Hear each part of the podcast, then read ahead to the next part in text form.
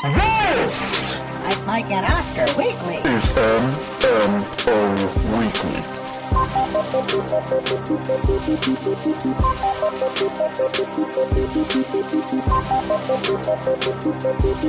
Yes, welcome, welcome, welcome. To the show that comes to you once a week, recapping the Hollywood week that was, as if there's a Hollywood to cover right now, getting you ready for the Holly Weird week to come, and maybe we'll change that to the World Weird week to come because. God, what a time we are all living in. This is MMO Weekly, Mike, Mike, and Oscar Weekly, hashtag MMO Weekly, hashtag MMOW. I am your co host, Mike One, from my humble abode, and in his humble abode himself, my co host, also Mike.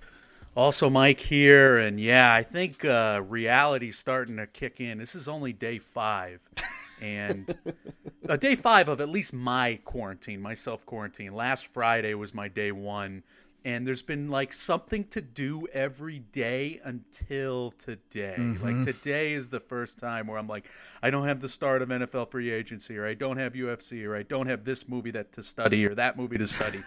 I don't. I mean, if not for this podcast, I would be losing my wigwam. so thank you for staying on schedule with me, Michael, and uh, I, I'm I'm really glad to be here. Thank God. I was driving around last night and it was surreal. Absolutely surreal to see like nobody's out. I drove past my movie theater 7 p.m. on a Monday. It's dark. It looks like a ghost town everywhere. I mean, this is I keep making joke, but each passing day it feels more and more serious that we're living in the beginning of The Walking Dead. This is it. This is going to be it for all of us, and that's about the tenor and the tone of this episode that we can talk about the coronavirus with. But the coronavirus, obviously, its impact on the entertainment industry. Uh, there is no other news of the week because this is the news not only of the entertainment sphere but also of the political sphere, of every sphere. I mean, we hope you're all healthy and quarantined and being smart and safe about this. We're going to try to provide you some entertainment and some news and some information in this show, but let's start with our News of the Week segment here. News, news, news, news, news, news, news, news, news, news. Oh, So NBC Universal is going to make their theatrical releases available on video on demand. Uh, it, it was referenced that Comcast uh, is is a I think owns Universal, Yeah. and you know they are partnering up in, in many ways. But I think it's going to be available widely on any cable company or any uh, streaming VOD option that you may have. The Hunt, The Invisible Man, and Emma, which is Focus Features that is owned by Universal. Those are the three that have been uh, made note of right this minute for this Friday. Trolls World Tour, which was set to be released April 10th, is uh, the next kind of release that they mentioned. Candyman, June 12th, which scares me. I just saw that on their schedule of things that are on their slate. I, I wonder if this is going to work, but if I guess this is the time to test it, Mike. Yeah, so you you've hit at the major points here. It's not going to be for every scheduled movie, at least not every one thing that Universal has. And Universal's kind of the first one to take this plunge. It sounds like it's going to be done on a case by case basis. It opens up this plethora of uncertainty and questions that we have about what is going to be the movie industry when we come out of the other side of this. You know, what does this mean for the contracts with theaters? There's been this understanding between studios and theaters that there was a 90 day window in which that uh, studios would always wait to put their movies on VOD, and obviously Universal's jumping the gun. What does this mean for the nearest blockbuster that hasn't yet been moved? I think that right now is Black Widow, which is still on the schedule due to be released on May 1st. Obviously, that's not going to happen, at least from what it seems right, now, recording this on St. Patrick's Day. So, what's going to happen with that movie? Do they just push off all blockbusters, or does one blockbuster actually get moved to VOD as kind of the, the canary in the coal mine here? I, I don't know how theater chains react to this. The ball is kind of in their court right now because. Uh, I have to believe that the distribution and the kind of uh, non-compete clause was is a contractual obligation between studio and theater chain. That there it was not only an understanding, there was some kind of contractual obligation as to why studios would wait that three month period between theatrical release and putting a movie on streaming or VOD. So now, I guess if the theater chains, if AMC, somebody with a lot of money behind them, wanted to get all up in arms and get pissed off at the studios, they probably have the right to take this to court if they really wanted to kind of see where this goes, or the contrary to that, they could try to find a way to work in concert with uh, with the studios because I have to believe, Mike, that this is the way of the future for the film industry. I I I, I, said in our, our quarantine watch list when we're looking at five things uh, to kind of our wish list something big is going to change as a result of this out of necessity and there's going to be a big change to the industry i wonder if this is kind of the first of it maybe we're going to enter this new world where new releases get put on vod as an option for $20 and $25 you actually uh, pontificated this and, and guessed this yourself I have the AMC A list. So I'm wondering if AMC is actually going to make like one of these rentals available to me paying for my subscription. Interesting. I, I think it makes some sense, right? I mean, Yeah. I should be able to use my subscription for something. It's 25 bucks a month. I wonder if, like you said, that uh, the distributors pushed for this and, and pushed to include some of these bigger chains somehow they get a cut there's a deal in place i don't think nbc universal would have taken this lightly and just said all right we got to do this you know litigation be damned Well, So- the, I mean, it's easy for it's easiest, I should say, for Universal and NBC to do because they have they own Comcast or vice mm-hmm. versa, however that business structure is set up. So they have the in-house capability. They have a streaming service of their own. They don't have to pay any kind of licensing fee to anyone. It's that this is our movie that our movie branch Universal made. We could put it on VOD through Comcast, so cable subscribers can have access to it. So there's no jumping through legal hoops in that way. So it makes sense that Universal is at least the first one to dip their toe in this water. I just wonder what the ramifications are going to be for other studios. Like A24, what are they going to do with Saint Maud? Are they going to uh, they they have to pay, I would think, to get that on a streaming service or on some kind of VOD platform. Do they have the funds to do this? Are they just going to take the marketing loss and move all their films and not worry about VOD? Interesting times. They just said they're going to move First Cow. So that makes me suspect that they're also going to move St. Maud Yeah. and and not try and do this uh, you know, $20 rental kind of, you know, theater night at home thing. I, we got to come up with a catchy name for it at some point.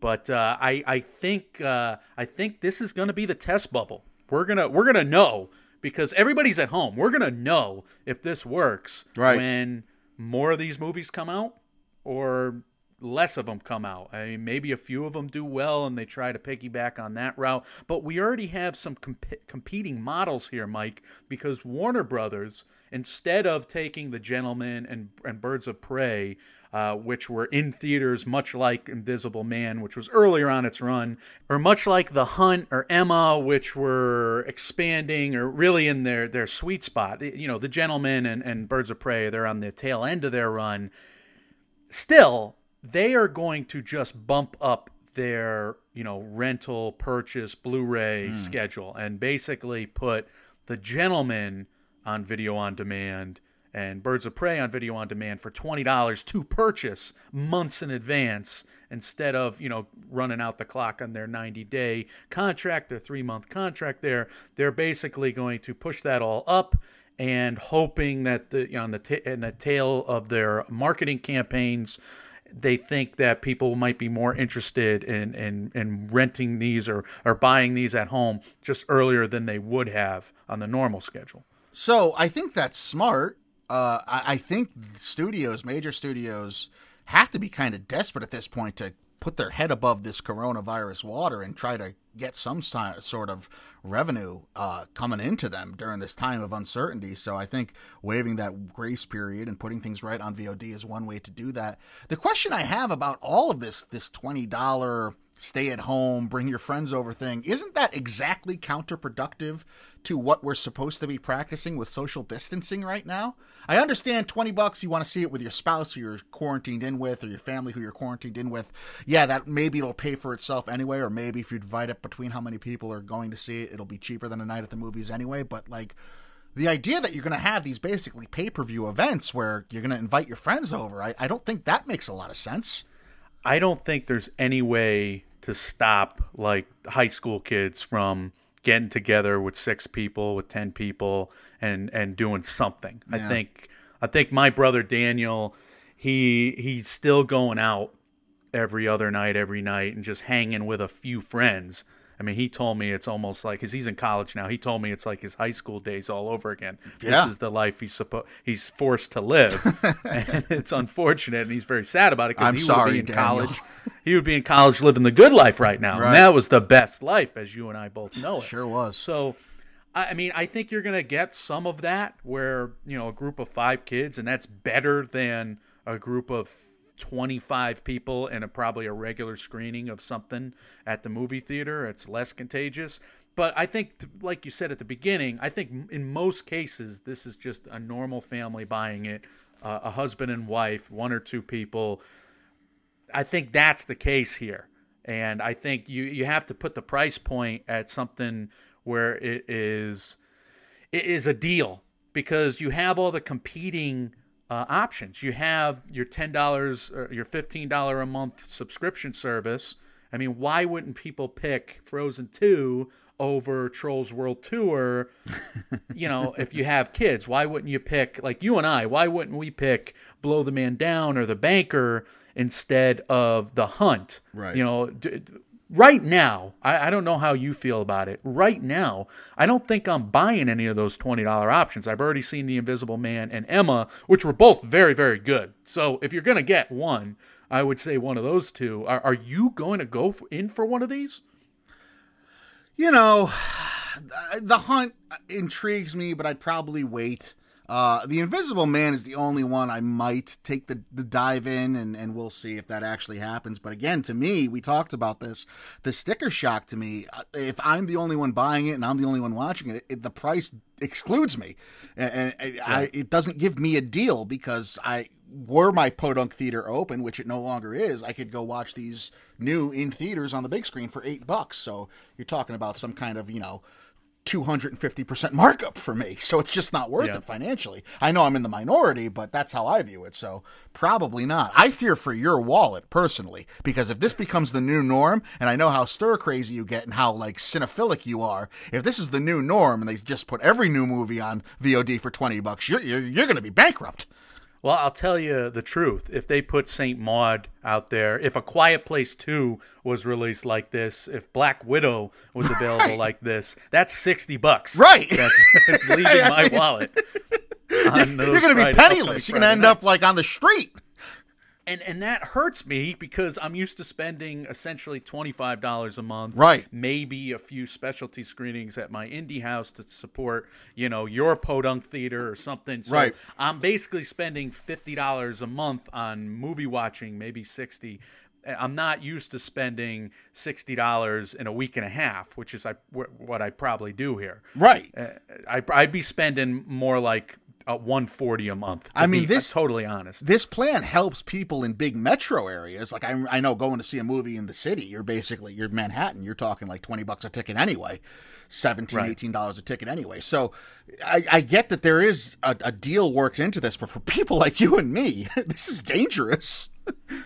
This is not good. I'm not happy about it. I'm still thinking we go forward with our quarantine collection where we kind of, you know, take a smattering of all of the streaming options Right. that we're already paying for that I'm somehow neglecting to tally up in my brain, like the big picture was talking about this morning. No, you can't They do that. just- You can't do that to yourself. You cannot add that kind of misery onto yourself with that financial stress. Worry about one thing at a time. Yeah, but you're not you're not tallying the five dollars for Apple Plus, the the uh, eighteen dollars or whatever. la, for la, la, la, la, yeah, la, you're not la, doing la. that. Right. So basically, this is an obvious expenditure, and at least the first wave, like this weekend, I'll probably abstain because I saw two out of the three movies. I'll abstain on the hunt for twenty bucks, and I don't think we'll necessarily review that. But again, if they put those other movies out the following weekends, I'm I'm definitely gonna buy it, hundred percent. Yeah, I, I, I- I'm sure you're not in the minority there. But speaking of movies and places that you can no longer see them, we got a bunch of more closings that I guess is proper because you need to cut down on these crowds gathering. We have Connecticut, New Jersey, New York, all closing theaters. L.A. theaters are closing as well. AMC closing. Uh, the Regal chain, they tried both of those chains tried doing 50% capacity. That lasted for a day or two, and now they're closing down. All the theaters are going to close. I mean, it's just going to happen. It's happening in other countries. There'll be a, a, a, dictum at some point that says they're all closed. There'll be a, a, rest, restaurant closure across the country at some point. It, it's happening. We now know it's happening. We now see what the movie industry and how they're going to react with these various price plans. I do think uh, it is possible that they can cut into the projected loss with some of these VOD options. I wonder if it hurts them on the back end. Like if you put the gentleman out early, then that's a window. Th- you know, usually three months after uh, its release, you get people buying the you know those movies on Blu-ray. That's another window right. where it's your your movie's hot to buy. We we do, we review it all the time. You're basically just pushing that window up, and you're cutting out a window in your house of money making. This is a terrible metaphor, but that's true. you, you're you're not helping yourself that much. You have some notoriety for the new option. You have, uh, I think, a closer marketing campaign where people were like, "Oh, the gentleman," right? Right. Birds of Prey. Oh, I wanted to see that, and then I never did, and now I will because it's twenty dollars, and me and my, you know, two friends or me and my significant other can watch it. Yeah. I just I don't know if it's going to work. I, I I don't know if we should root for it either. I mean, I think I think we should root for the studios making up some money. I think we should root for the day, and I can't wait for it when you and I can go back to the movies arm in arm, popcorn via popcorn, and, and I, am going to buy so much popcorn. I can't wait for that day. That I mean, I guess that's the question, and you can you could extrapolate this not only for the entertain or the movie industry, but for any kind of industry right now. Casinos are shutting down. Small airlines are in a lot of trouble. I, I everybody's asking for a government handout from this, which I guess is to be expected, but something's got to give across the board. I don't know what you do in this circumstance. I don't know what the answer is, but we're going to see a radical shift in how a lot of business is done thanks to this shutdown. Because if everything's down for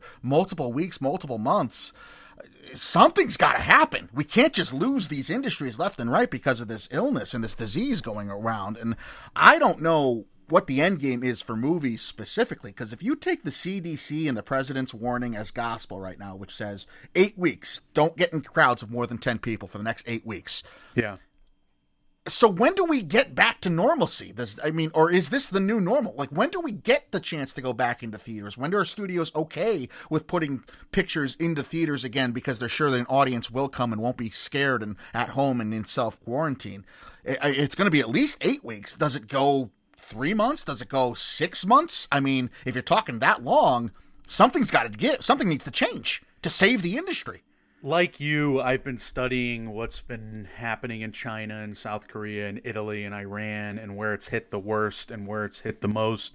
And, you know, you look at those quote unquote models and they scare the shit out of yeah. you. And you're like, all right, this is three months. And, and in China, it's like two, three months until they started to at least – come get the numbers to go down. They're, they're still not back to normal, but at least the numbers are going down again. I wonder, on a hopeful note, if there is a vaccine and a treatment that is accepted by everybody that does work. I wonder if that changes the game for the United States of America. Uh, I, I hope that's the case. Like you get a vaccine out there, and then things can kind of turn, you know, turn back to normal again because everybody's taking the vaccine. Yeah, I mean that's that's the hope, and I'm sure there's people much smarter than us in the medical and science fields working around the clock trying to figure that exact thing out right now. Because I, mean there there are whole industries that I genuinely have fear for that may never be able to recover from this, and I don't know. Uh, I mean, I'm just trying to think of it as like you, from the federal level, do you just tell people to not submit taxes? Do you tell people to do you give out tax credits across the board to different industries? I don't know what the answer is. I mean, this is this is crazy. It's crazy because the recession is coming. Yeah. depression is coming. We're, we're watching the stock market get crushed. And and yeah, that's that's really scary. Although the stock market had a good day last Friday after having a terrible day last Thursday, I don't understand stock markets. I really don't. I'm glad I got out of the financial uh, financial markets there myself. But uh, I, I, guess you know I, I, would need money to be in there. So right, The first casualties of this are probably guys like you and me. when you're when you're shelling out sixty bucks a week on new movies on VOD out of boredom, you don't got to worry about stocks. I don't think. We should be the most afraid, but that hasn't hit me yet. I don't know if there's a cycle, a psychological cycle of how we go th- and handle these things, but I'm already adjusting to my binge watching and all that. But uh, we do have some audience interaction on this. You put out a couple Twitter Twitter questions, and our audience kind of uh, weighed in on a few of these topics. Uh, the cinema guys at the cinema guys, they said, you know, good on Universal. Why not test the market with premium rentals? And I think I agree. I think this is a good time to test it. Yeah, it's like I, I, I go back to the legal action. That's the lawyer in me. I mean, if if movie chains are okay with this, then I think it's in the everyone's interest for movie chains to figure out a way to get a piece of this pie rather than fight the pie going off their table. So, but the the why not test the market? The, the easy answer to that is contractual obligations with theater chains right now. Uh, I'm just it, picturing a pie falling off the table and and you not fighting it. You just you just gritting your teeth and not going after it with a lunge. Depends on what's in the pie. If it's mincemeat, that shit can go on the floor. I had zoodles for the first time in my life last night, Mike. Zucchini noodles. That shit is shoe leather. That shit can get the fuck away from me forever. Just eat the carbs. Health is not worth that taste. I'm sorry. I am so not on a diet right now. That's the one thing I can't can't even think about. I'm not even feeling guilty about it yet. Again, this might be week four or week five of this quarantine. We'll start to feel guilty about the you know the quarantine twenty that I put on. Yes, I think as as a nation we just need to all agree that like we're gonna come out of this twenty to twenty five pounds heavier each night. And we just need to say that's that's the new normal as yeah. far as like the body mass goes. Colby Mack at Colby told me bad news for some, but this is actually good news. Universal Def takes a hit, but if the math works, they could be onto something, and that's kind of what we've been talking about. We happen to agree with that sentiment. Yeah, they just need to cut into the losses at right. this point if they're not going to re-release stuff later into a crowded field when hopefully life gets back to normal. Uh, so yeah, I agree with that. GOC's movies at GOC's M. He said that uh, yeah, the end of cinema as we know it, and I think. I think you know the big picture guys were talking about it too. They're talking about this probably changing cinema forever. It has to. It. Ha- I don't see a way it doesn't. You can't. Once you give everybody something, you can never take it back. And this is why yeah. social security what if and, it, you know all this all these social programs uh, work and, and even they, they reach across the aisle because it's very very hard to give someone something and then ask that person to give it back. So there's two variables i think. Variable number one is what if this doesn't work? What if this falls flat and nobody goes in for it? They're like no we're going to stream this for x amount of money instead of buying this for the $20 price point. So if it doesn't work, they won't do this again because if it doesn't work now, it's never going to work, right? Because everybody's at home, stuck at home, and well, you have the demand. Yeah, it depends on. I would my answer to this, knowing nothing, and I'm certainly not an expert. Uh, my the first thought I had was it would depend on how long this virus still goes. So if it if this flops, but there's no end in sight for this virus, my first thought is that's when Apple and Netflixes of the world swoop in and try to make deals with these studios as first release and have arms of release. So now you may have like okay. a, a, not Universal because Universal already has their streaming option, but like an A24 Netflix partnership could could be in the future, something like that you know it's possible. If, if if the smaller companies get in trouble they're going to start getting bought up by the by the bigger companies. Yeah. there's no question about it. And if they see an opportunity that could happen. In terms of this particular practice though like movie going is going to totally change because the coronavirus. I don't know necessarily if uh, if this works. I honestly don't know. And I said before the demand is there. I don't know if the demand is there. The supply is obvious. Yeah. And if there's no upside on the, putting the supply later in the year, or if there if there's more downside than upside, or if there's no downside to at least trying this right now for Universal because they're vertically integrated as a business or mm-hmm. whatever. If this doesn't work though, now, of all times, they're not going to try it again when we come back to normal. So I don't know if it changes movie going for the foreseeable future. We might be all super duper thrilled to go back to the movies. I'm sure we're going to be. This could be Mar- Marty Scorsese's worst nightmare. We may not get any mid-budget, low-budget movies from studios anymore, and it may just be all blockbusters that they know they can make bank with. Yeah, but again, I just don't know if it's going to ch- change that much. I don't know. I, if the movie theaters were reopened because the world is back on its feet again, mm-hmm. I'm going to see Never, Rarely, Sometimes, Always, and I think a lot of people would. I'm going to go see, you know, Saint Maud. Uh, I mean, I think a lot of people. Yeah, would. I, I don't disagree with that. My my the way I'm looking at it is if those studios can survive this. I mean, if this goes for four or five months, yeah, everybody's going to take a such a financial loss that we're going to see this either dissolution or uh, a buying by a bigger studio.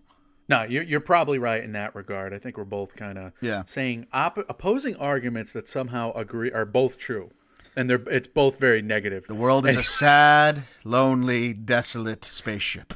Merc with a movie blog at movie blog Merc. He says, Part of me hopes we'll see studios start dropping their lower budget indie films day and date for rental on streaming, particularly those that don't get wide releases. Could be a boom for indie film. And this is what I was just hoping for. I would buy those.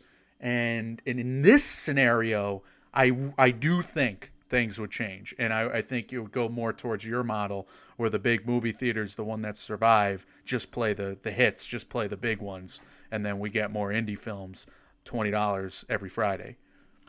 Would you pay 20 bucks to see Never Rarely Sometimes Always in your home? I, I would. Yeah. I mean, because I am a sucker for those movies. I mean, we were just talking about in the pre-production. If that happens, we probably do an Oscar Sprint profile right. for that particular movie. It's going to be a case by case basis, I guess. But we would ante up in this case. I would really love to just have it on my AMC subscription and be able to use their app and watch it that way. Like, give me one a week, one. You don't have to give me three three a week like you had for the you know the theater going, but the one a week rental like that would really help me right now. Yeah, well, you could be. Uh, it's uh, I'm very fascinated to see what comes of this. Ryan L. Terry at RL Terry one hybrid first run releases. Many, if not most, will continue to be released properly in a cinema, but shortly thereafter they will be VOD for a higher cost compared to a single movie ticket. Then, after a number of weeks, will hit streaming services at no additional cost. I, I, that makes a lot of sense too. Nobody's really said anything that I vehemently disagree with. I just am in this like every response I have is like, yeah, I could see that. There, there's definitely going to be an array of things attempted yeah. during this two months, if it is in fact two months. And that could be, yeah, something in between what we already have now. We we basically have like the direct to video releases or the releases only in a few theaters. They're out there for eight ninety nine right now, like Swallow, Blood on Her Name. Right. Two that I've almost bought a couple different times. I think they're actually they went down to six dollars. But you can oh like I did it uh, last week with the Billy Crystal movie, right? And or two weeks ago um, how long have we been in this house? Mike, I, I, did it a while uh, ago, and I was happy to pay that nine dollars. Right. And it's probably something else that I don't really tally up. I'll just do it. pay it, pay it later. But I, I think you know, could we get like a thirteen dollar option, a fifteen dollar option? Of course we could. So I, I get that rationale by Ryan L. Terry. Uh, Adam at hello underscore Adam with the two M's. He said my last five or six theater experiences have been shit because of the audience not realize they're they're not in their living rooms, i.e., talking, texting, etc. So at this point, I say, fuck it. I hope studios go dive headfirst into home releasing and streaming. I'll pay more to not deal with others. oh go. my god. well, go. I wanted to give him the the shout out there because uh, it's a negative uh, counterpoint, but it's uh, I'm sure what some people are thinking. Well, at this point, especially, I mean, the one thing we're learning from this coronavirus is just to have a, even more of a distrust and disdain for your fellow man. It's like stay the hell away from me. Don't talk to me. Don't open your mouth. Don't shake my hand. Leave me alone. I hope you're doing well. Uh, the Gorilla Brain podcast at Gorilla Brain Pod says it's a good and a bad thing. Theater going can be a great experience, but it's more convenient to stay at home sometimes. That's the obvious. Yeah, I mean, I think they're the idea and the ideal is to take what's best from all these worlds and try to find this happy medium. And like you said, I think there's going to be a lot of options tried and and uh, trying to find that place. Yeah, and we're about to uh, discuss some more of those options right now. Do you care?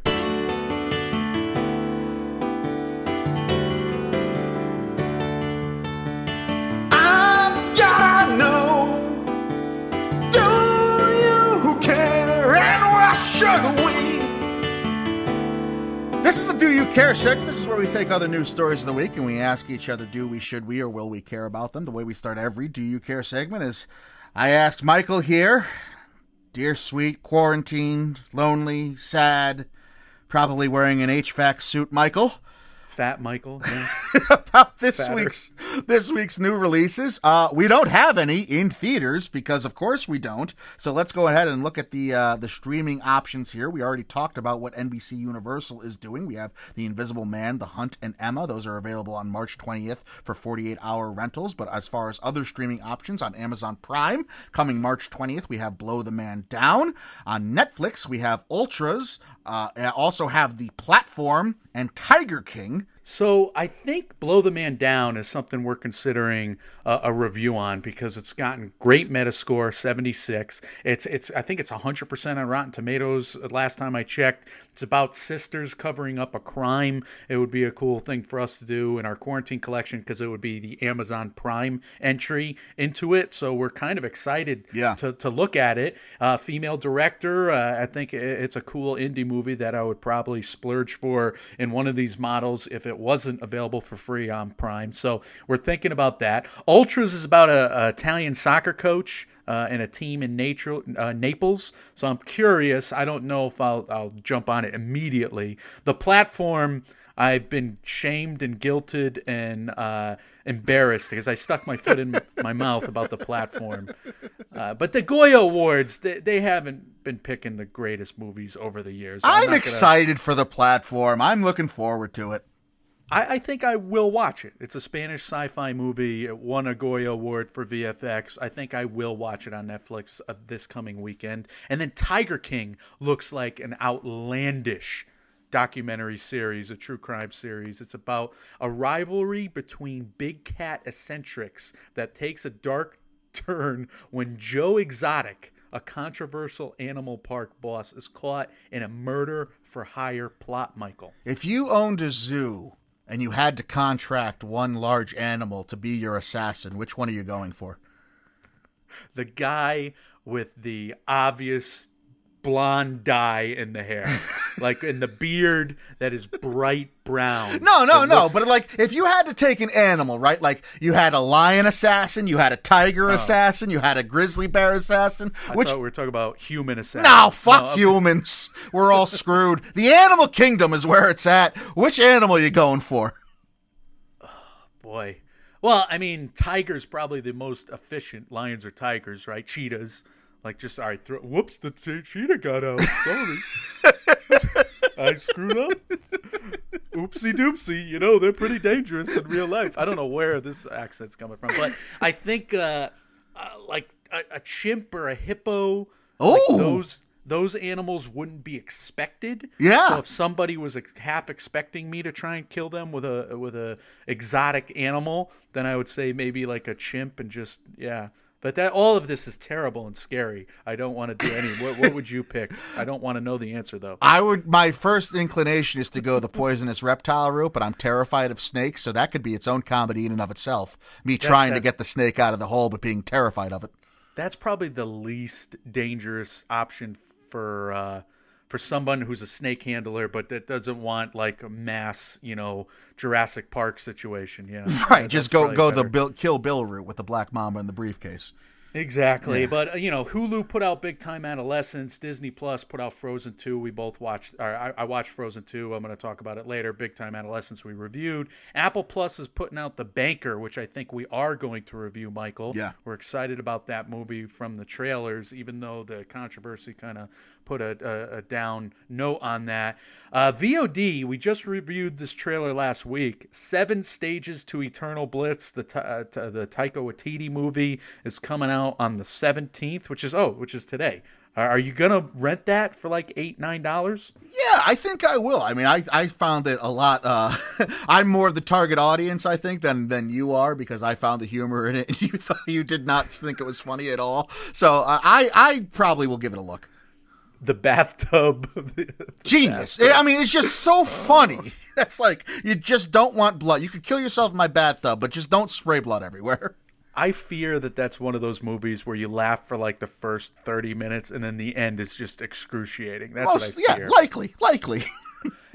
I don't know if I have that tolerance for that amount of awkward. But the Rise of Skywalker finally debuted early on digital digital via iTunes and Vudu, so you can buy that one out there. So if you want to be even more depressed during your quarantine, you can watch The Rise of Skywalker.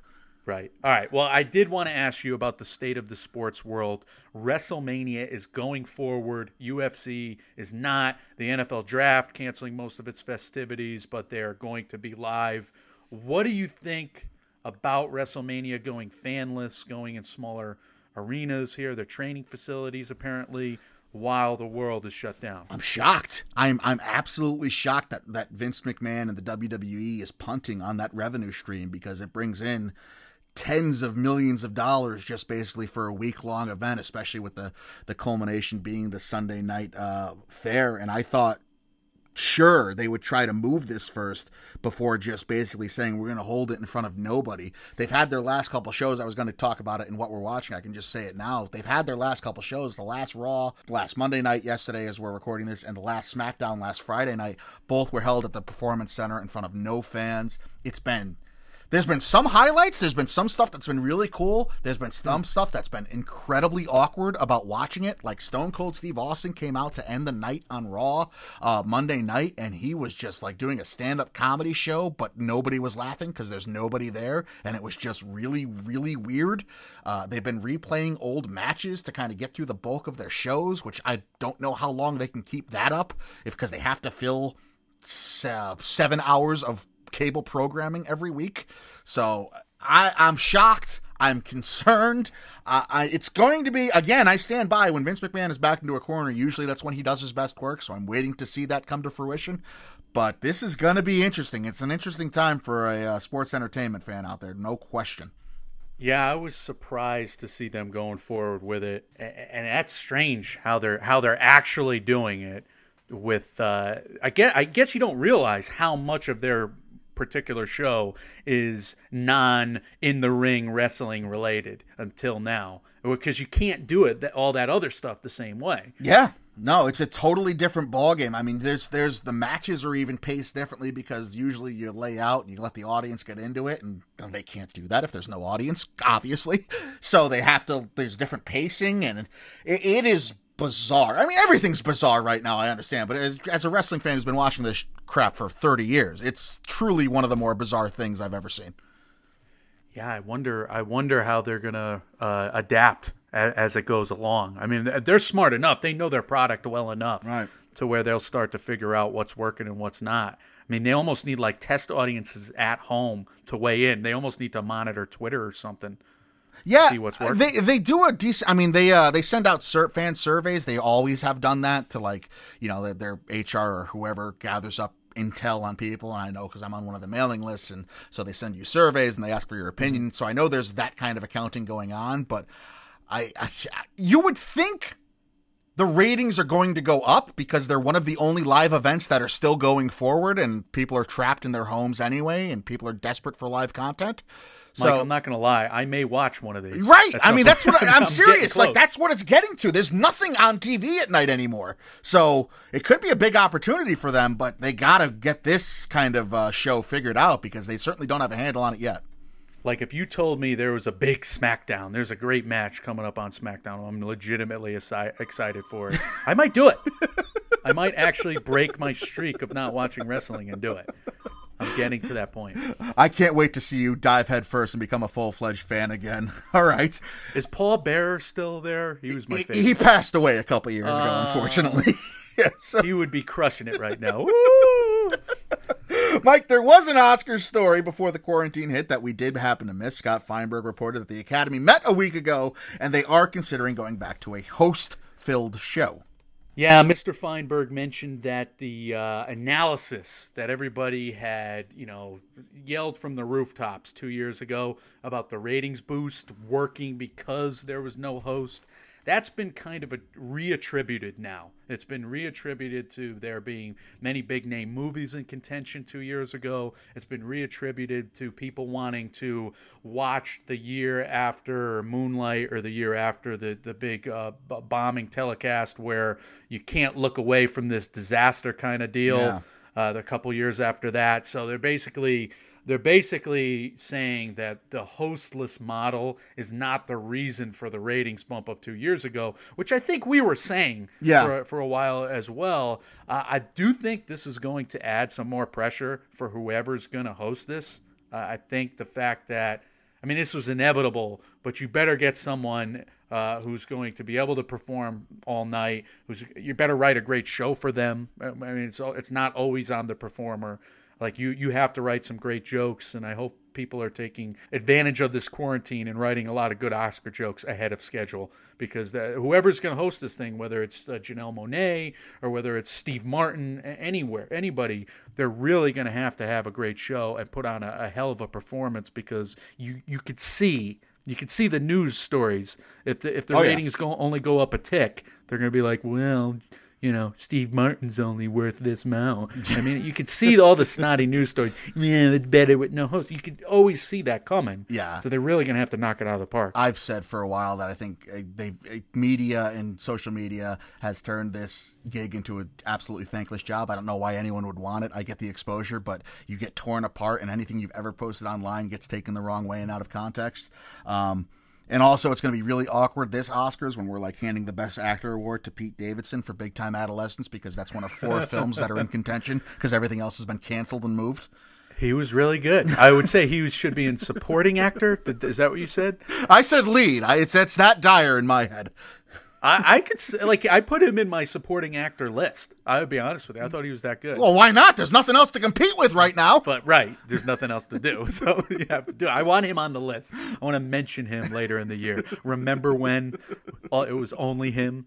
Anyway, uh, Mike, there's some film business rumors, and you kind of already quashed this earlier in the show. Apple could acquire Disney during a stock drop.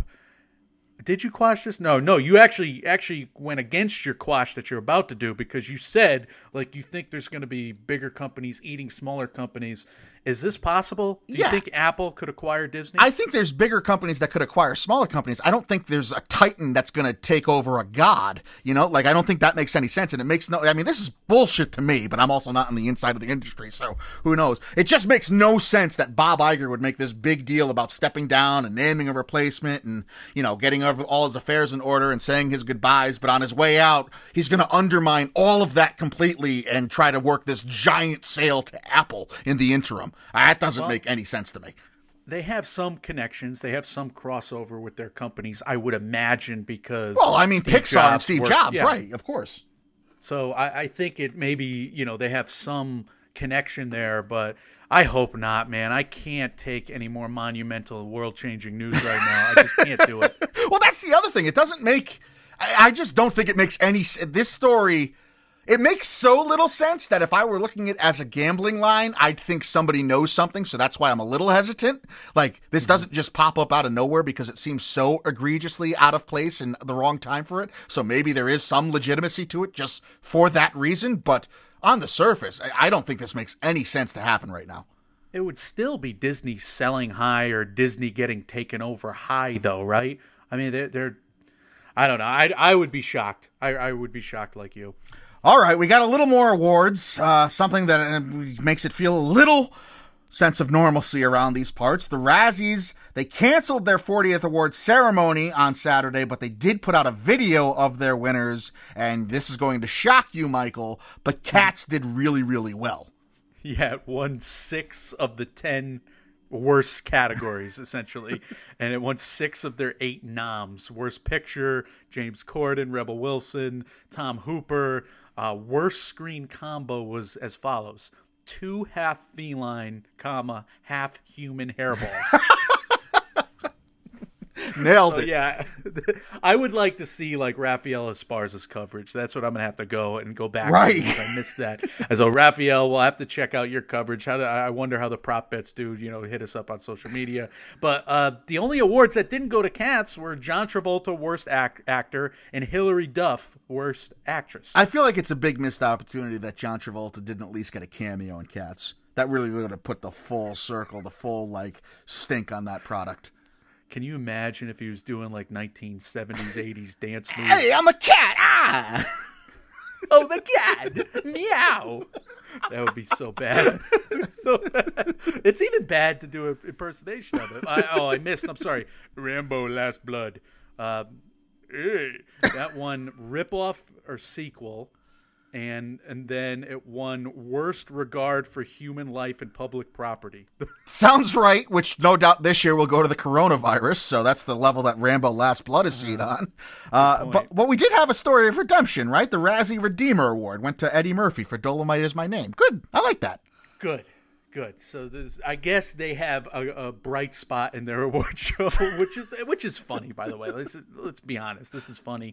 Like the fanatic is probably terrible. The haunting of Sharon Tate is probably terrible. We know Cats is terrible. Yes, we and, do, and we have an episode telling you as much. If you want to go back yes. and kill a half hour and just listen to me mumble and groan my way through a review.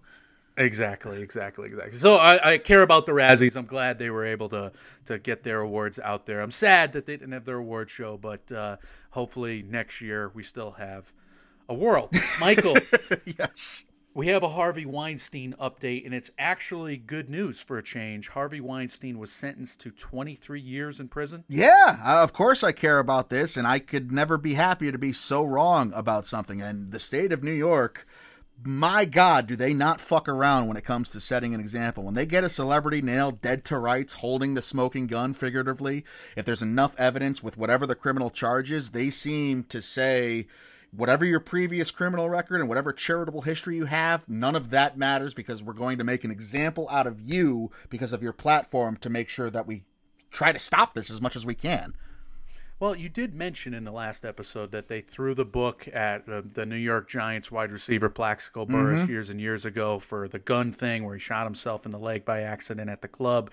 So this is has some precedent, I, w- I, I would say, uh, for the the New York throwing the book at somebody in a high profile case. So that like uh, you kind of called that much. Yeah, I mean, I that was out there, and that was obvious. There was New York doesn't fuck around. Essentially, they want to set an example. They want to set precedent, and they want to kind of inhibit these. I am actually. I mean, if you have that much evidence, if the case has been made, yeah, the guy's guilty of all this shit. Of course, he should have the, th- the book thrown at him. He's a monster. This is a pattern of repetitious behavior. So I'm happy to see that. His plea to the court during sentencing was basically yeah. I'm worried about the power my sentencing is going to give the Me Too movement. I actually don't think that's an unfounded debate as a concern. I'm much more willing to listen to it, though, in a conversation that doesn't have Harvey Weinstein pitching it for leniency's sake on his sentencing for being a horrible sexual predator. I think there's a conversation to be had outside of this Weinstein debate with what's going on with the Me Too and kind of mob mentality being the judge and jury as far as the public sphere goes. But uh, look, as far as Harvey Weinstein's concerned, I know this is grim to ask, Mike, but the world's ending anyway, so I feel less bad about asking it. He's dying, right? I mean, he was already rushed to the hospital soon after this, so he, there's no way he lasts long in prison. He's going to kick the bucket, isn't he? Well, this 23 year sentence means means he's going to serve how much of it? He's going to serve 11 years. He's 67. He's got a lot of health problems, so that puts him, you know, around 77, 80, somewhere in there. How, how long does he have to serve? Do you think? Oh, it's probably suspended. Uh, the longer it is, the longer you serve. So obviously, it's not always cut in half. So it's probably suspended okay. after 16 or so. So maybe he ends up serving good behavior. Maybe he ends up serving 13, 14 years if he goes the full sentence. Wow. So yeah, no, he's he's looking at the, almost the rest of his life, most likely. Wow. Yeah, I mean, I, I just don't think generally in this. Like, I think of Joe Paterno too, and I know it's a totally different case.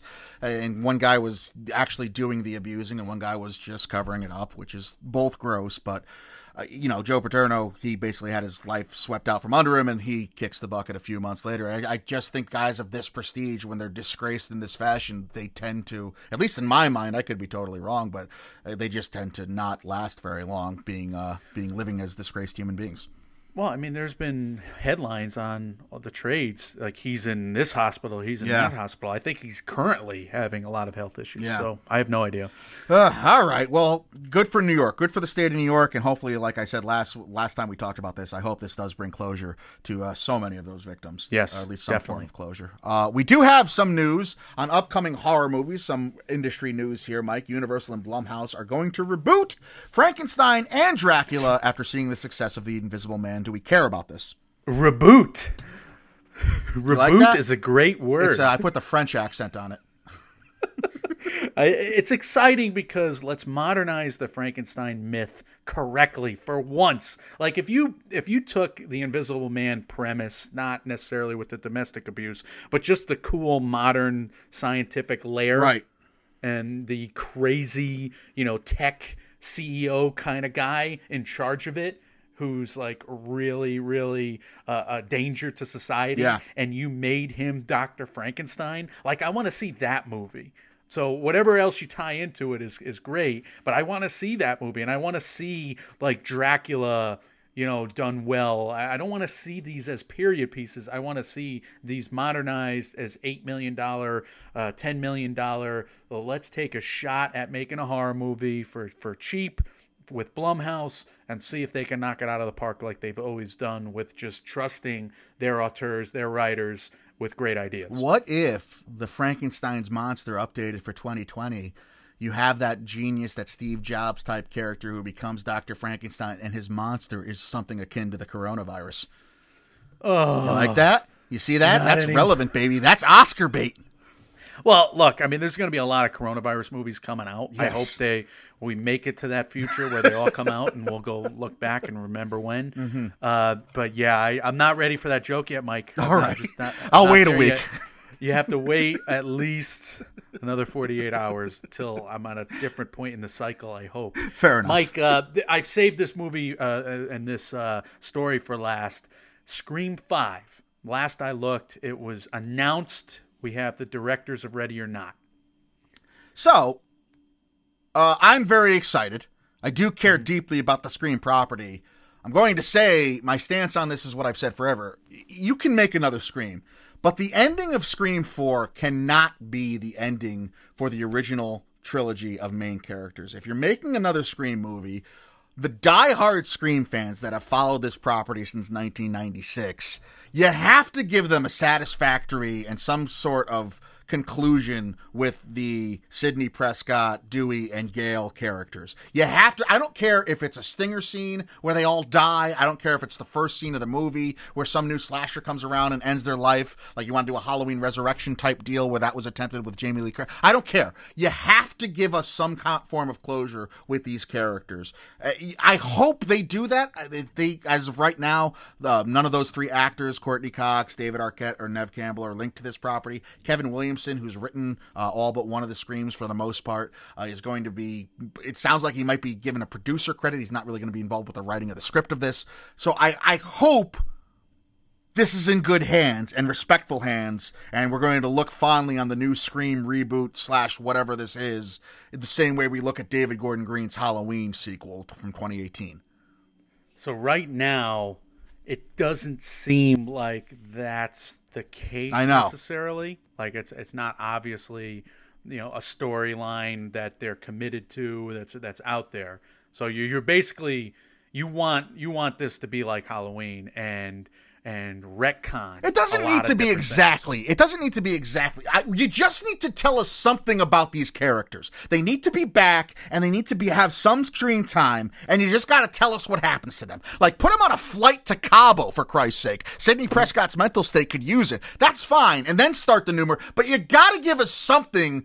That's not the ending of Scream 4. Because the ending of Scream 4, I thought it was a decent ending, but it was a commentary on society. It had nothing to really do with the three main players that we've been with for decades. Well, the premise reads at the moment, quote, they're going to follow a woman returning to her hometown to try to find out who is committing uh, a series of vicious crimes. So that doesn't really tell us much. Unless so we don't unless they want to do like the big reveal at the end of it is that one of the killers is Dewey or Gale or God forbid Sidney. I don't know how you would write that to make it believable to longtime fans, but I'd be okay with that. But you got, just give me something, damn it! I don't ask for much. okay, I mean, if you just want something, even if it's a reboot, you'll get you'll get that. It Thank sounds like you. you're gonna get that. Thank you. Let's talk about some trailer thoughts. Trailer thoughts. All right, couple trailers. I don't know why, because we're never seeing these. These aren't going to be released in theaters, but whatever. We'll talk about them. Mike, Jungle Cruise had its second trailer. The quarantine premise. The Rock and Emily Blunt are still alive and healthy.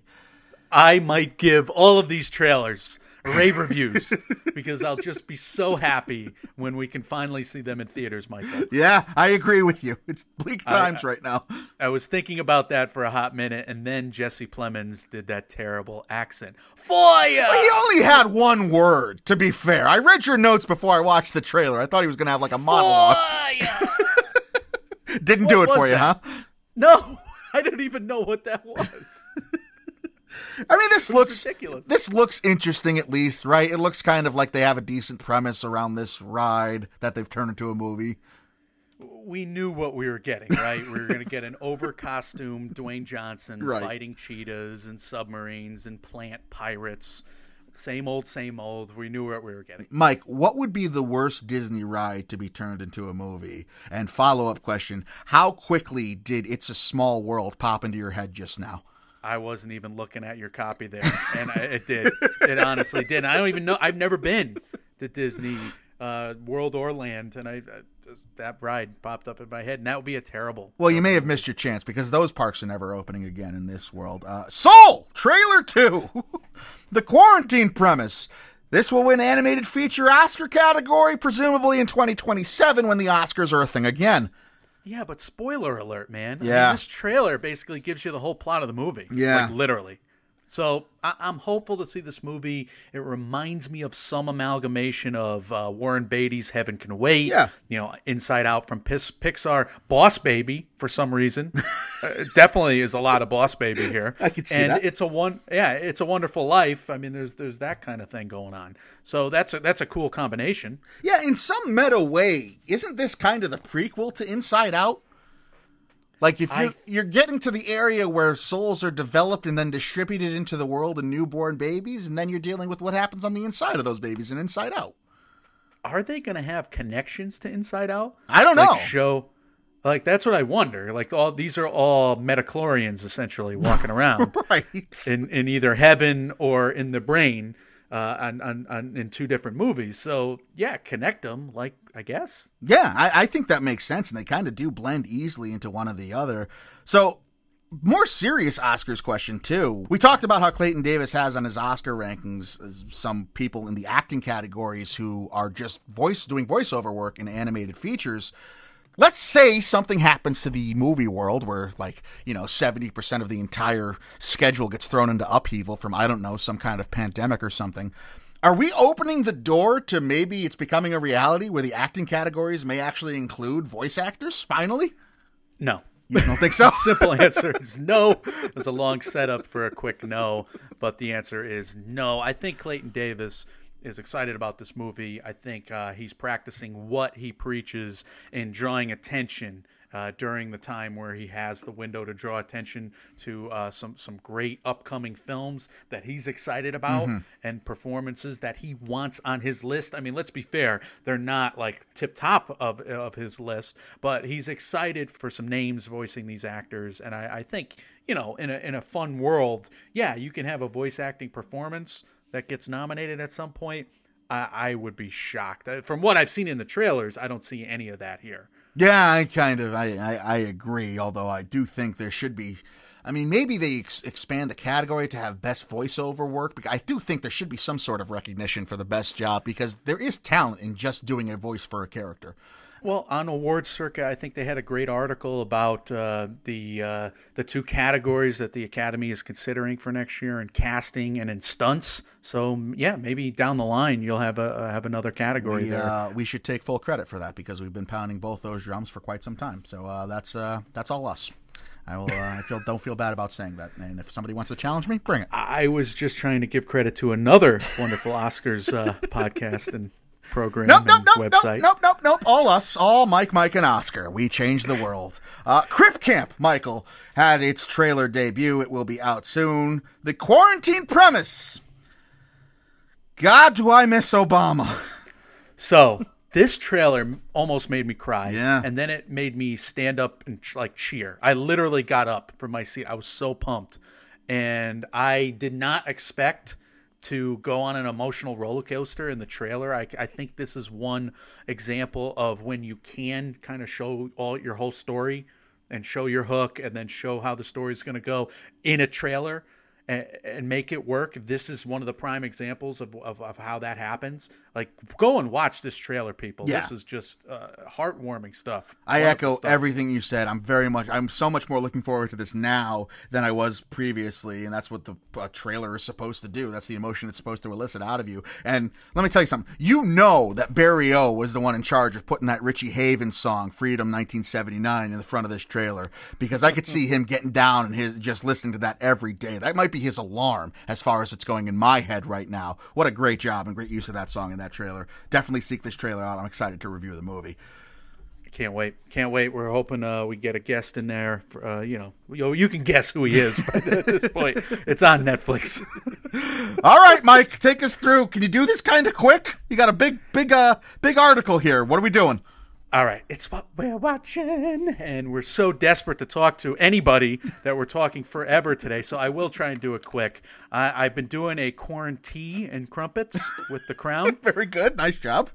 It's great. It might be the best thing ever on Netflix. Wow. Really? In a strange double feature or a mixture within my Crown watching, I, I've watched ZZ Top, that little old band from Texas. Mike, every minute of this is just, mwah, I love it so much. I love that these three fat bearded men of strange builds, some of them are fat, some of them are not, that, that they became worldwide celebrities for just being kooky and weird and great musicians. It's the greatest thing. And they've had a whole career of being great on soundtracks. Back to the Future 3, Santa Claus, Armageddon. I mean, those just to name a few of our young movie watching lives. ZZ Top is, is just great. Yeah, one of mu- the like movie music. legendary rock bands that I think might fall through the cra- the cracks sometimes because outside of like La Grange and whatever that song is, I Eliminator, the album from uh, Eliminator with all those songs, uh, Sharp Dressed Man. Sharp Dressed Man, yeah, I think I just pissed La Grange off a lot of ZZ before Top that. fans, No, no, you're, you're right. All right. La- Lagrange was before that. good, good. So I think you know, other than those, uh, you don't really think of them, but yeah, you're right. They've been involved in a whole bunch of stuff over the years. no, now you did piss them off. Incorrect. That's incorrect. Okay. I've always thought I've always loved ZZ Top. I, I'll be honest with you. I, I'm a big fan. Uh, I watched some premium TV. Fight Club is still good. I did watch Shaun of the Dead, which really helped my anxiety. I'll be honest with you. Because you were picking up tips like I suggested on how to kill zombies. Yeah, but I figured I was almost afraid to put it on. I was like, do I really put something apocalyptic on? But it made so many jokes that it really worked. Oh, that's good. So it was cathartic for you. That's nice.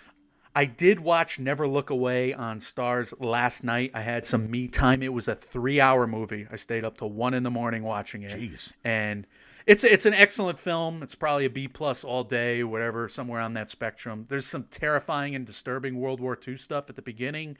There's a lot of art creation, modern art. I mean, it's beautiful cinematography. There's a lot of nudity.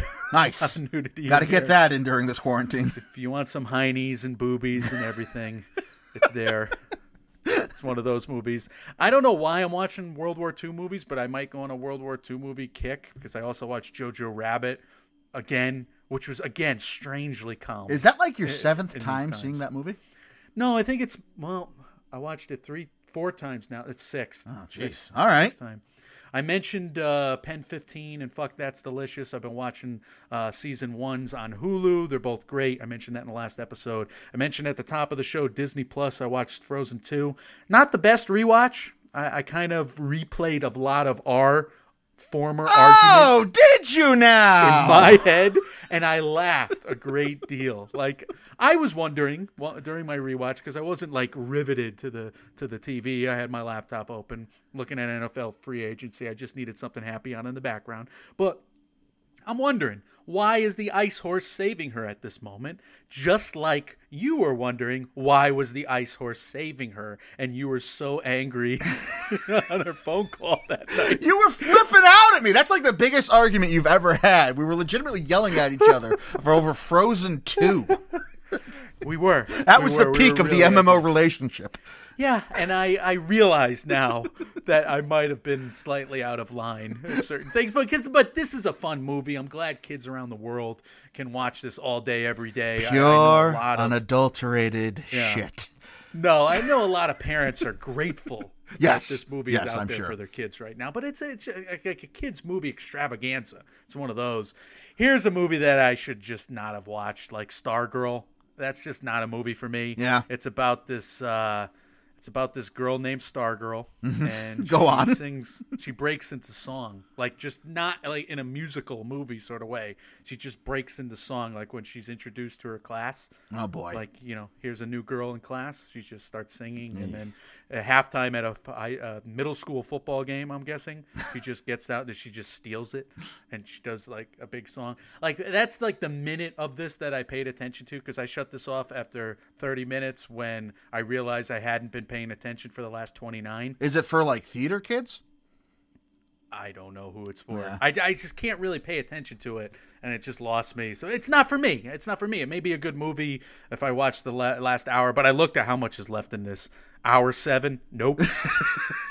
I got better things to do even during a quarantine. I'm not doing it. And uh, uh, but look, I mean, we we got a ton of recommendations out there. I'll give you one for this episode, Little Women. I just bought it, haven't watched it yet. I really want to watch it. I want to watch it with somebody, and uh, I'm looking forward to that. I mean, that's Michael. like that's six solid minutes of everything you reviewed, save for Stargirl. You were very high on, and so that's that gives hope. There's a lot of stuff available at your fingertips, like we talked about during our top five quarantine watch list episode. There's all kinds of stuff available for you. You don't have to pay for a lot of it, or you already pay. You are already paying for a lot of it if it's on a streaming network anyway. So that's kind of what we're trying to hope to do, and like save some of your sanity out there, dear listener. Uh, that's what we're keeping the eye towards. As far as what I've been watching, unfortunately, it's been way too much news. Uh, so my anxiety and my uh, disdain for the younger generation is at an all-time high because I keep seeing on social media people going out to the bars and being all tough and puffing their chest out, and it's like you fucking idiots. It's not about you. It's about what you can do to like you know the woman who gave you life.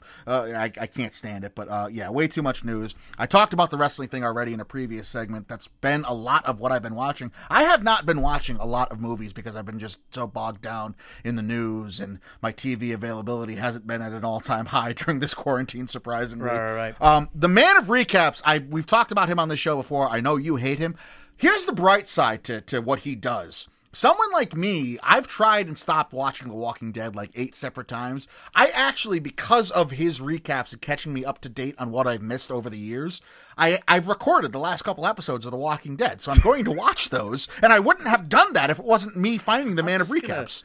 I'm just gonna start saying like bullshit on everything you say you're going to watch on the show from now on forward. But here's what I think you're going to do. Yeah. I think you're going to watch the Man of Recaps recap of the next Walking Dead episode, and you're gonna watch like all of your recommendations on the Man of Recaps, and he might do a great program.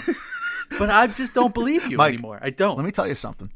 Pawnee, Indiana is in the middle of its fourth season right now on Parks and Rec. Uh, I'm glad for you. I'm glad. But that's a rewatch. They're doing some amazing things. It was a great show. I enjoyed my one rewatch of uh, of that show. I uh, don't I have a if I need to problem. do it again.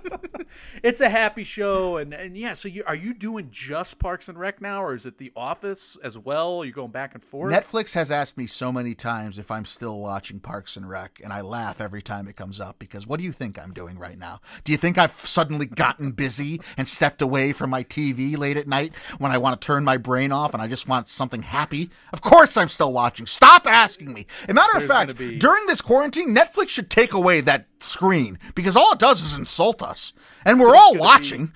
There's gonna be a message on there that's just like, dude, enough already. We got other shit on here. Stop it. It's just like this is Like This instead is of Joe instead of "Are you still watching?" it just says "You're not watching this anymore, Michael." enough. Get outside.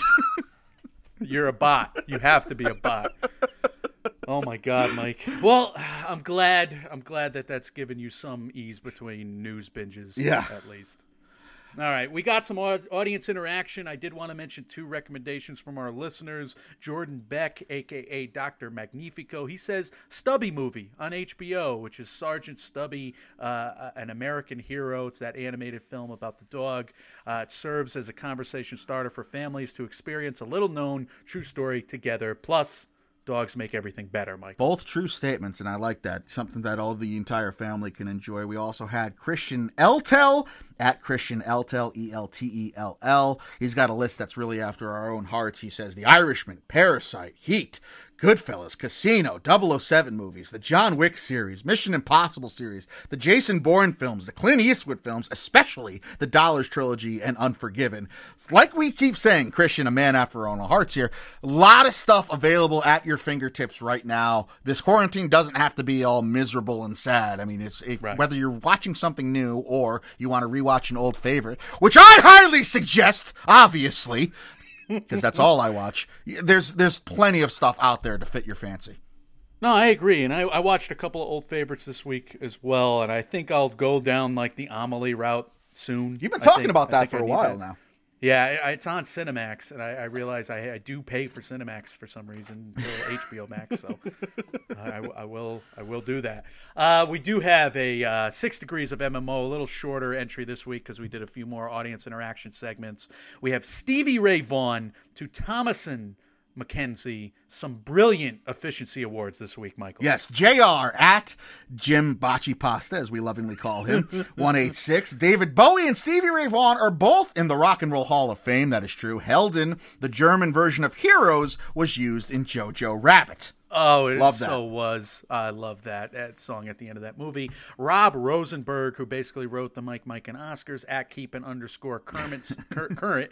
Excuse me, not Kermit the Frog. Uh-huh. He said uh, Thomasin McKenzie was in Jojo Rabbit with Scarlett Johansson, who was in He's Not That Into You with Jennifer Aniston. Mike, really? I've seen that movie. He's just not that into you. And they're in that movie together. I, I'm like That. I don't remember, anything but right I'm now. I'm having like vivid flashbacks of me having to watch that. Scarlett Johansson had a rom com phase with Jennifer Aniston. Anyway, uh, Aniston once dated John Mayer, whose music is influenced by Stevie Ray Vaughan. That is true. I remember the day I found out John Mayer was a serious guitar player, not just a teenage heartthrob, and I gained a lot of respect for him that day. He's from Connecticut, Fairfield, Connecticut. Yeah, he is, and apparently he was a dick in high school. A couple people have Oh, told was me. he? Swamp Thing, played by CGI Emma Stone, our old friend Wojciech Weishore here. Stevie Ray Vaughan played guitar on David Bowie's Let's Dance. David Bowie's song Heroes was used in Jojo Rabbit, starring Thomasin McKenzie, of course. Absolutely. Uh, Talk Zone Radio at Talk Zone Radio said McKenzie was in Jojo Rabbit with Sam Rockwell, who was in Moon, with Kevin Spacey, who was in Contagion, with Donald Sutherland, who was in uh, Buffy TV. Oh, the TV show. Yeah, there you go. Donald Sutherland was on the Buffy TV show. I gotta watch. That's another thing I have to watch. People swear by that show because of the Joss Whedon uh, input. I kind of like the movie, the Buffy movie. Oh, so I did never, I. never saw the. So did I. I never saw the TV show. Anyway, Paul Reubens was also in the Buffy TV show on the Conan podcast. By the way, he's hysterical. Uh, who was in Back to the Beach, which featured a Stevie Ray Vaughan cameo. We holy shit. will have to take your word for that. David Lynch Award, TD, our buddy at Tony, K N E E D 81, Thomasin McKenzie, will be in Edgar Wright's Last Night in Soho. Presumably, if that movie actually ever finishes production and comes out with Anya Taylor Joy this year, Anya Taylor Joy was in M. Night Shyamalan's directed Split and Glass, who used Stevie Ray Vaughan's Pride and Joy in Unbreakable in the year 2000, the same year Thomasin McKenzie was born, and I just got depressed. Yeah, she's young. We're old. you didn't. You didn't know that. Yeah, no, We're only I, uh, getting older. We're I- quarantined. Yeah, yeah. I'm sad now. We're stressed out. We're aging much more rapidly during this situation. Uh, no, that's a great, great David Lynch award, uh, taking a, the year of a birth and the the song and a soundtrack. I love it. We have the winner this week, though. it, it has to go to Nolan Roberts at Nolan Roberts 17. He said Stevie Ray Vaughan was inducted into the Rock and Roll Hall of Fame the same year as Green Day, who is currently touring with Weezer, who I actually saw, by the way. I saw a Green Day Weezer show back in the day. Oh yeah, how was it? It was, it was awesome. I thought Green Day put on one of the. It wasn't a Green Day Weezer. It was Green Day and Jimmy Eat World. Put on one of the best concerts I've ever been to. Yeah, you know what? That's the one I saw. And then I saw a Weezer. Weezer was with the else. Foo Fighters. That's what I, I saw both of those. It was Weezer, Hot Hot Heat, and the Foo Fighters. How did my brain connect Green Day and Weezer back then? Because like nobody just, ever was, wants to think of Hot Hot Heat. There was no amount of me just oh just bullshit. I saw that show ten years ago. No, I, I just legitimately thought, but I actually saw two shows. I did. Did I see the uh, Green Day Jimmy Eat World show with you? No, I was a freshman in college, so we wouldn't have known each other then. But uh, that was at the Civic Center in Hartford. I remember it vividly. I think I saw it the same spot. I went. I know I went with my college roommate, and I think I went with my brother, but I, I can't remember now. It's possible. It, I think it, it, it, was early. I remember it was early in the year. I may not have even known John at that point, so it's very possible. Uh, okay, that's very strange. Yeah.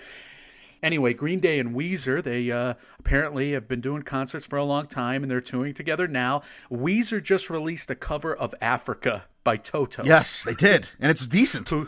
Who, took their name from the iconic dog from The Wizard of Oz. I love this, which had a spin off film, Oz the Great and Powerful, directed by Sam Raimi, who is in negotiations to direct the sequel to Doctor Strange, starring Benedict Cumberbatch, who was in the Hobbit movies with Thomasin McKenzie, the li- listing on her resume that I always forget. So I thought that was a great entry from Mr. Nolan Roberts. Yes, Nolan Roberts, you are the winner of all things bragging rights. Six degrees of MMO related this week. Uh, so this chair has taken a sudden turn for the worse, I think. It's a shamrock shaped chair with the shamrock shakes in it. Mike and I, of course, are dressed as leprechauns. There was, uh, it has the coronavirus on it, but the whoever sits upon the throne is immune to it, so people cannot get to the Shamrock Shakes because they need to uh, go encounter the coronavirus. Mike, what are we adding to the throne this week? Well, he has to drink the Shamrock Shakes naturally and eat the plastic because it's all. So that, that's not a great thing he has to do, but he's trying to, you know, He's trying to get less coronavirus in the world. So Nolan Roberts actually has to eat the plastic and drink the shake. I, so he's using his powers for good and not evil in this circumstance. He's trying to lessen as much ex- corona exposure as there is on the six degrees throne. But he is in a cool ass, you know, uh, throne at, at, the very least. I don't think we should move him anywhere. Uh, uh no, we yeah, first time. I agree. I agree. This this throne this month needs to stay stationary for everyone's safe safety. I, I I, th- I think that's the want want want kind of ending to this middle of the week entry to our improvisation. That's just where our heads are at right now. Uh, no box office update this week. We already gave you kind of a look around what happened in the box office, lowest one in 20 years, on our last episode when we reviewed Big Time Adolescence as part of the quarantine collection. Mike, what is going to be the six degrees challenge for the good people next week? Yeah, you uh, decided on this because of an entry I had in my what we're watching. We're gonna go with Meatloaf, who is just great. Yeah, and also he would do anything for love. I've heard. He would do anything for love. That means social distancing. that means whatever. But he won't do uh, that, uh, but- Mike. Meatloaf is going to Michelle Obama because she's got another movie coming out. So this is just absurd.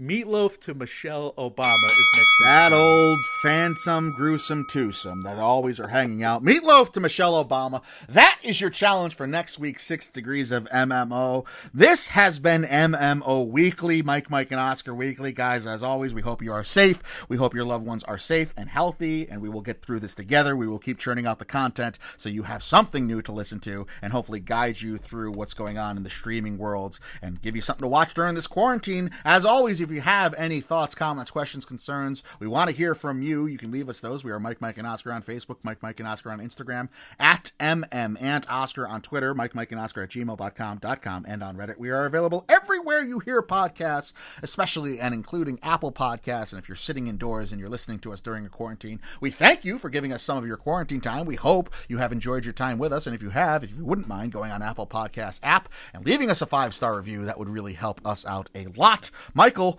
tell the good people once again what is coming next, and let's end on some words of wisdom and a high note here.